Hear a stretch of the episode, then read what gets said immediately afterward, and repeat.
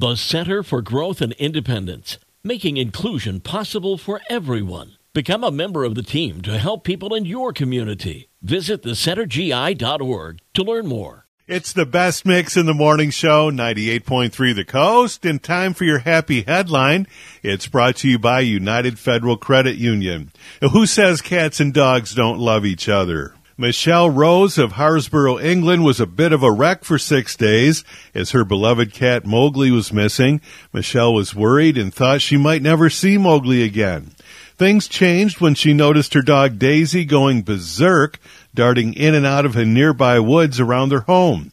Daisy guided Michelle along a path to an old mine shaft where Mowgli was stuck. An animal protection agency as well as the fire rescue crew that were alerted and worked together to bring Mowgli back to the surface.